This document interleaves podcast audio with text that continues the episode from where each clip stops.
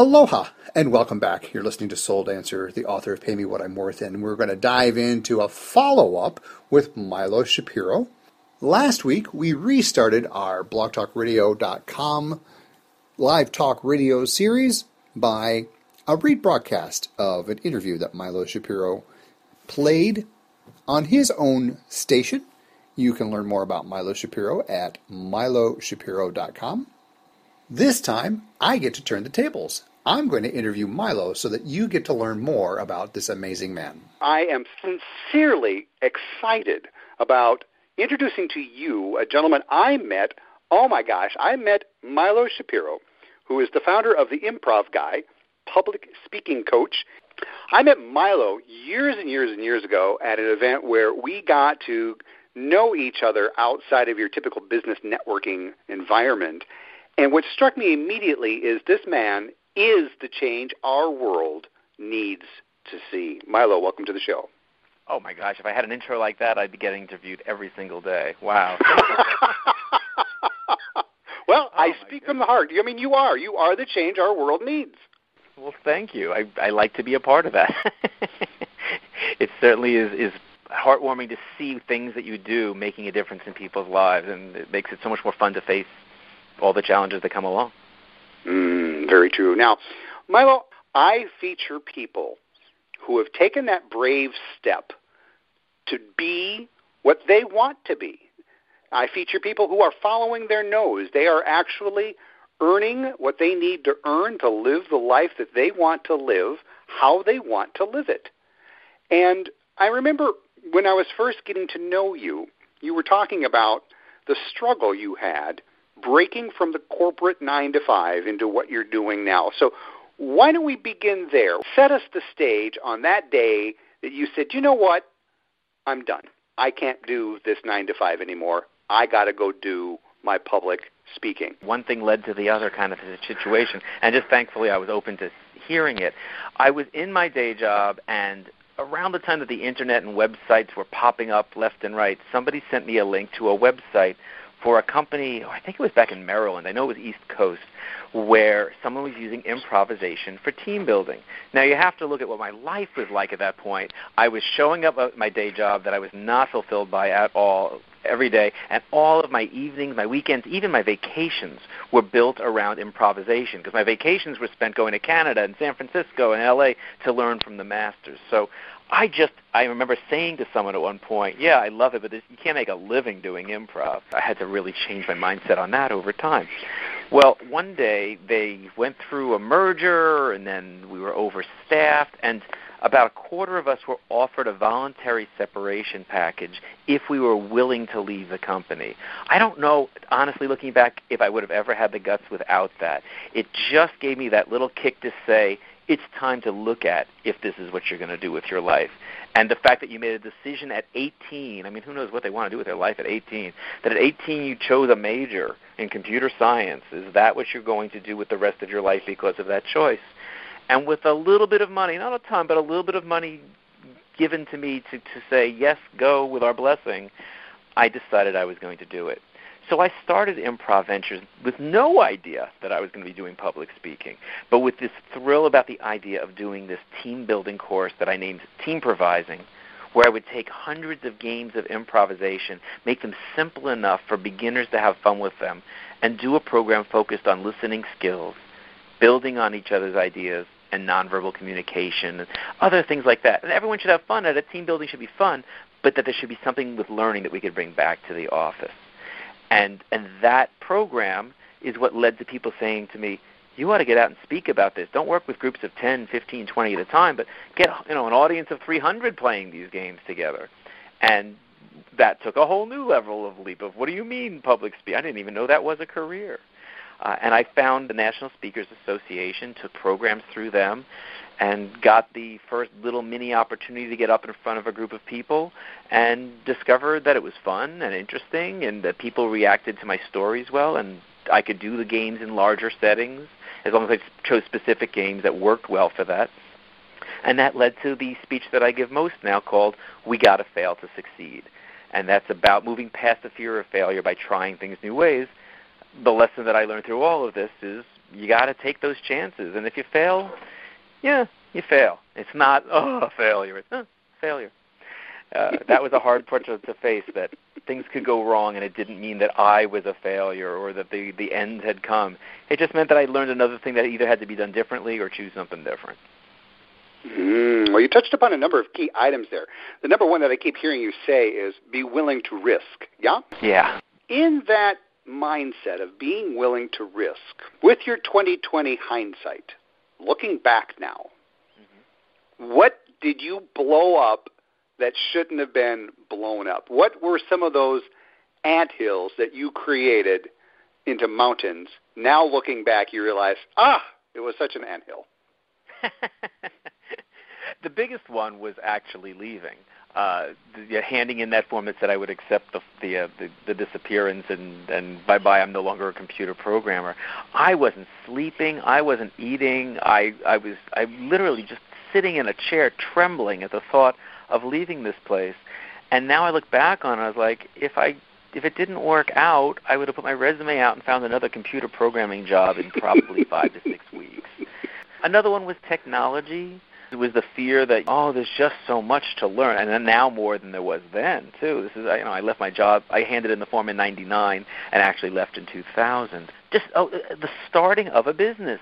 I really thought that's going to be incredibly complicated to start a bit. And I mean, I don't mean like getting the work. I mean just having a business. And you go downtown, you fill out a form, you pay a fee, you register a domain, and you, you get a website up it's not rocket science to, to start mm-hmm. a business, but somehow that oh, I'm getting insurance. I won't have insurance. I won't have insurance. You know how you get insurance? You call. And, mm-hmm. and you compare four rates, or better yet, you call the guy that I now use, who shops around for me every couple of years to see if I'm still getting the best rate, and you write a check. But I just was so afraid of not having insurance. I've got insurance, and I can pay the bills mm-hmm. for it because, I've, as I've learned from you, I, I get paid what I'm worth. oh, blushing here, blushing. Thank you part of getting paid what you're worth mm-hmm. is knowing your limits, setting healthy boundaries. In the team building presentations and exercises that you do in your collaborative work, when a company hires you to do team building, what are some of those exercises that you do? Can you give us a taste test of how you can build healthy boundaries? There's one exercise we do that we're throwing a ball in a certain way in a certain pattern and what people get caught up in is I've got to do my task. Who cares how well you handle your task? And so people throw the ball to the person whether they're ready or not. And sometimes that person is chasing the last ball, and I can't tell you how many times I've seen people throw to a place where there isn't even a person anymore. They're too busy trying to make sure their part is done and not the other person. It's what I call throwing to the empty hole. And the, what we come back to when we process the game is, and, and everybody has noticed this happen because all the balls are going there and suddenly there are no balls left, is where in your business world and maybe in your personal world do you sometimes throw to the empty hole? And where are you potentially the empty hole and people are throwing to you anyway? Uh, mm-hmm. I had a boss I use this example sometime, who figured uh, we were driving each other crazy. I thought I can never work for this woman. She just we, we just batted heads all the time, even though she was a nice person. And uh, she had a, I can't Im- impersonate her without doing her accent. I hope I don't offend anyone. But she had she had a, it's just she's not Damiana without that thick accent because she was Korean and never tried to to soften her accent. So she comes into my cubicle one day, and, and for, again, forgive me for how this sounds, but it's a better story this way. And she says to me, you know, I figured out why you hard to work with.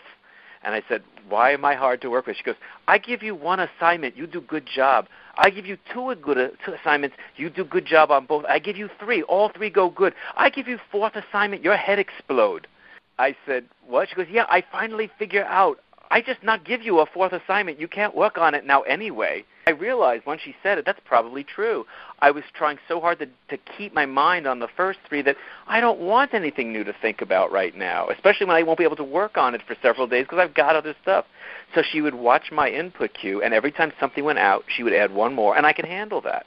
That was throwing to the empty hole to me, was trying to throw to me when I had three things on my plate already. We kept in touch for years after I after she left and then after I left. She's a wonderful person. But we had to figure out where we were crossing each other's borders, like you were saying, and and everybody reacts differently to different things. Some people, it's don't talk to them in the last 20 minutes of the day because they're going to remember nothing because they're checked out. Mm-hmm. Is it good? No, but it's real. So we have to take people for where they are and make the best of it. Exactly. You touch upon what we really hammer on in Chapter 9 of Pay Me What I'm Worth, and that's ethics and integrity. And as folks, forgive me for repeating things that you probably have heard a million times, thank you again for listening in and following this series. And for those who are brand new to the show, ethics and integrity, I keep things really simple when it comes to ethics. Your word equals your deed. And so, Milo, what I was hearing is at a certain point, you sensed your word could not be your deed when you get overloaded. Oh yeah, I, I know that's still true. She she nailed me. It's not something that was just about computer programming. If I don't feel like I'm going to be able to do a really good job, then I start getting unnerved because I'm not one who you know, if I don't end up doing a great job, I can deal with that. But going in feeling like I'm not going to do a good job is very unnerving to me, and so that that would be a problem for me, sure. In the second half of this show, what I'd like to dive into is let's start pre-qualifying the types of clients that need you. Now you're in San Diego, but I have to assume with the airport not too far from where you live, you're able to venture off to wherever you are needed to be. Yeah. Yeah, if I'm doing the public speaking coaching, I tend not to travel. I tend to do that on Skype because it's more of a one-on-one the long distance. So I've coached people. We haven't even gotten to talk about my public speaking coaching, but that that I've done as far away as Japan. If I'm doing team building, I'm certainly not going to do that by Skype.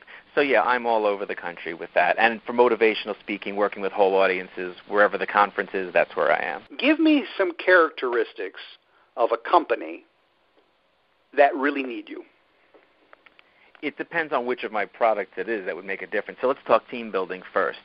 If okay. a group is working together and they need to work together, they're not all at their own desks, hardly interacting, they have to count on each other, then being able to communicate effectively can be a real payoff to the group to not feel like things are getting lost. One of the things that I find comes up is people saying, I probably could have knocked something out in five minutes if I got help, but I didn't want to ask because I didn't want to interfere. I didn't want to look like I didn't know. I, there's that feeling of I have to hold my own here.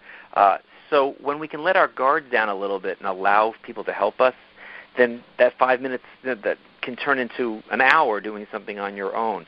So when people aren't necessarily getting along well, that's that's a good sign. And it could just be one person. I had one group hire me, and the woman said, "Here's the one to watch. We're doing this entire team building so that people can get along with her." And so that was good information for me to have up front. I kept making sure she was always paired with different people, and I tended when we did paired exercises to hover a little closer and give feedback there. So, and it can also just be a reward thing. If your team has been is doing great, and you want to do something fun to show you appreciate them, then a team building event with these improv games that are a lot of fun bring out the creativity in each other and, and make people want to stay there. And one of the things I say is people ask what's the ROI on it? Well, what's the what's the payoff when they hang up on a headhunter? When a job opportunity elsewhere comes along and they think, I don't want to leave this place. This is a great place to work. And we have to keep feeding that. So something like a team building event helps do that. For the conferences, uh, good clients or anyone who do those kind of off-site days where you want something uplifting in your program that isn't talking about the thing you sell or the service you do that's going to really keep the conference lively and light. I work out well as the kickoff for a conference or sometimes even better right in the middle to kind of wake people up to stay for the second half of it.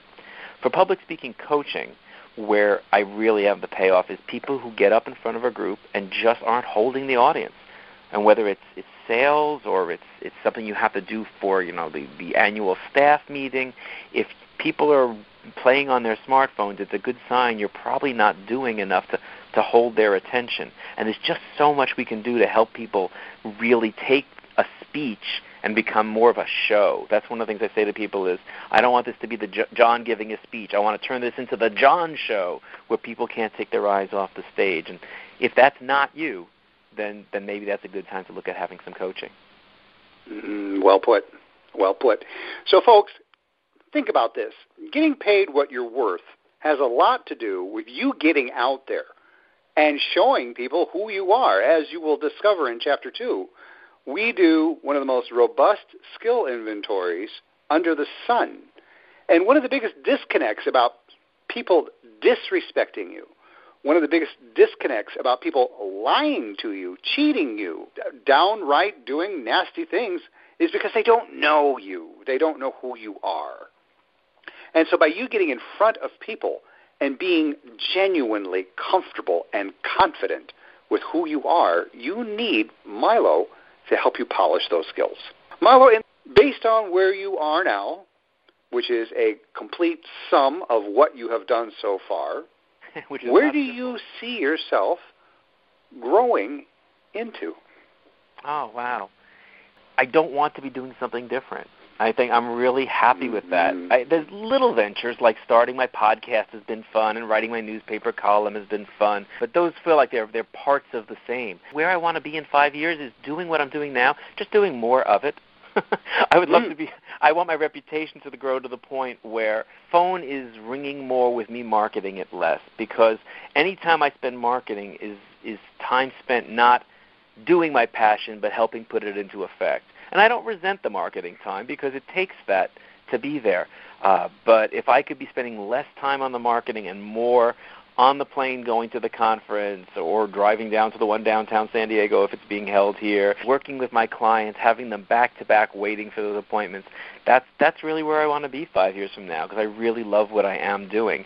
I think the fact that I do three different things helps it's very hard to feel like you're in a rut when one day you're working on team building, the next day you're working on your speeches, the day after that you've got five clients that you're helping.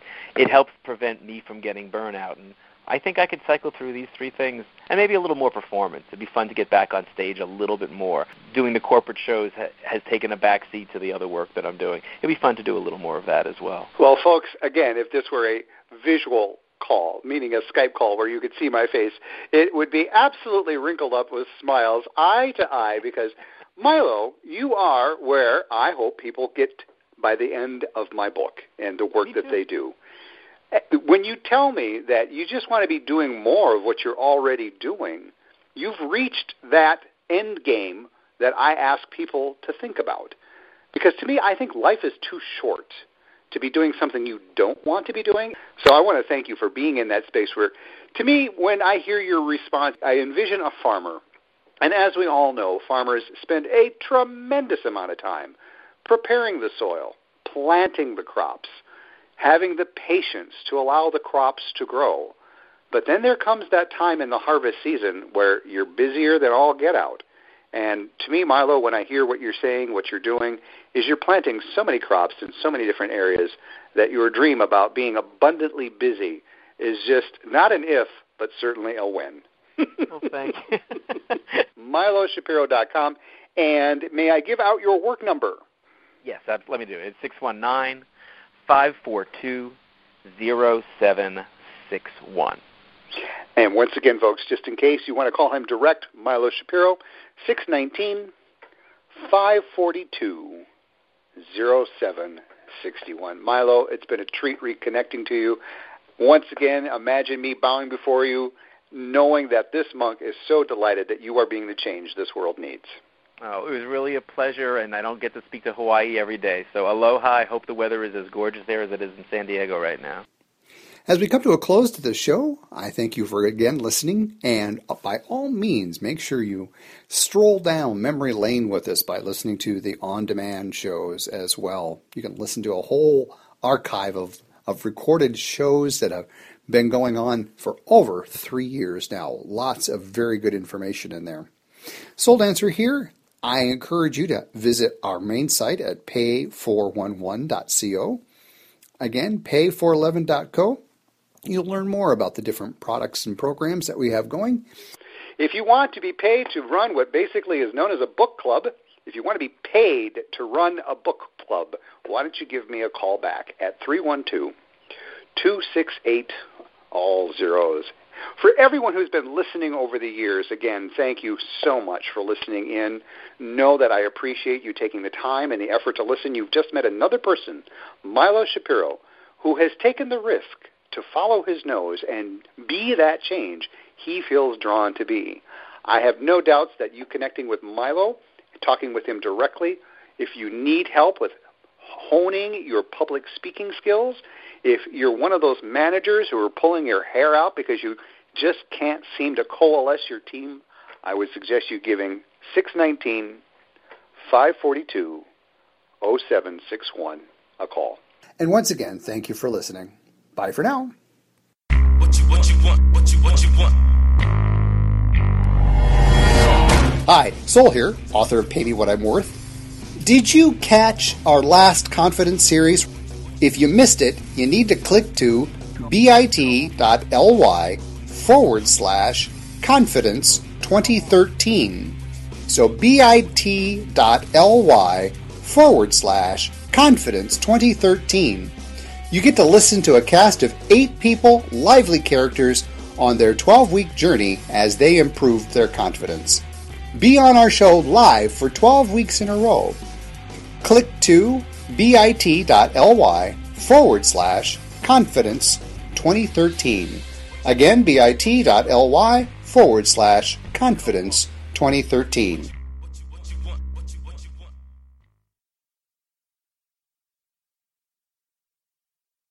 With Lucky Land slots, you can get lucky just about anywhere. Dearly beloved, we are gathered here today to. Has anyone seen the bride and groom? Sorry, sorry, we're here. We were getting lucky in the limo and we lost track of time. No, Lucky Land Casino, with cash prizes that add up quicker than a guest registry. In that case, I pronounce you lucky. Play for free at LuckyLandSlots.com. Daily bonuses are waiting. No purchase necessary. Void where prohibited by law. 18 plus. Terms and conditions apply. See website for details.